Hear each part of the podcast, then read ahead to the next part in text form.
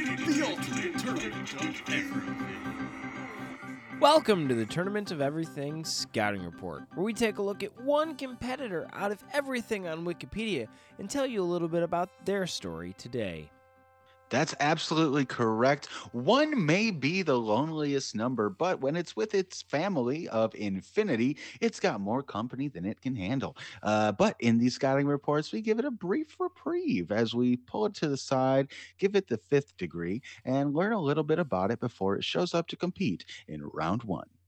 Today, we'll be learning about great inventor Thomas E. and everyone's favorite Thomas E. inventor, Thomas Edmondson.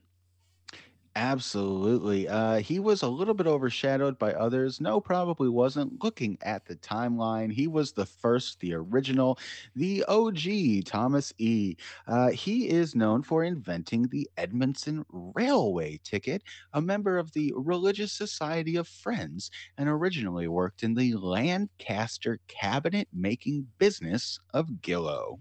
Now, as everyone knows, the Edmondson Railway ticket was a system for recording the payment of railway fares and accounting for the revenue raised, introduced in the 1940s, named after, of course, our friend here, Thomas.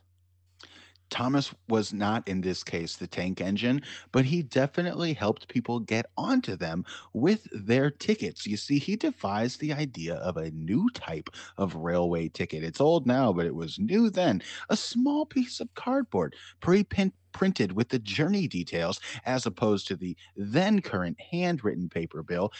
And then I think they used stamps at some point if Frosty the Snowman taught me anything, and the tickets would be numbered by hand, validated by a separate date stamping press when purchased, and he invented and built a foot operated version of the latter device.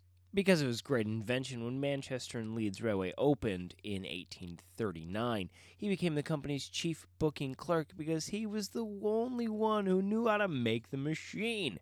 The invention, which made his fortune, was his final development a machine which would print tickets in batches, complete with serial numbers.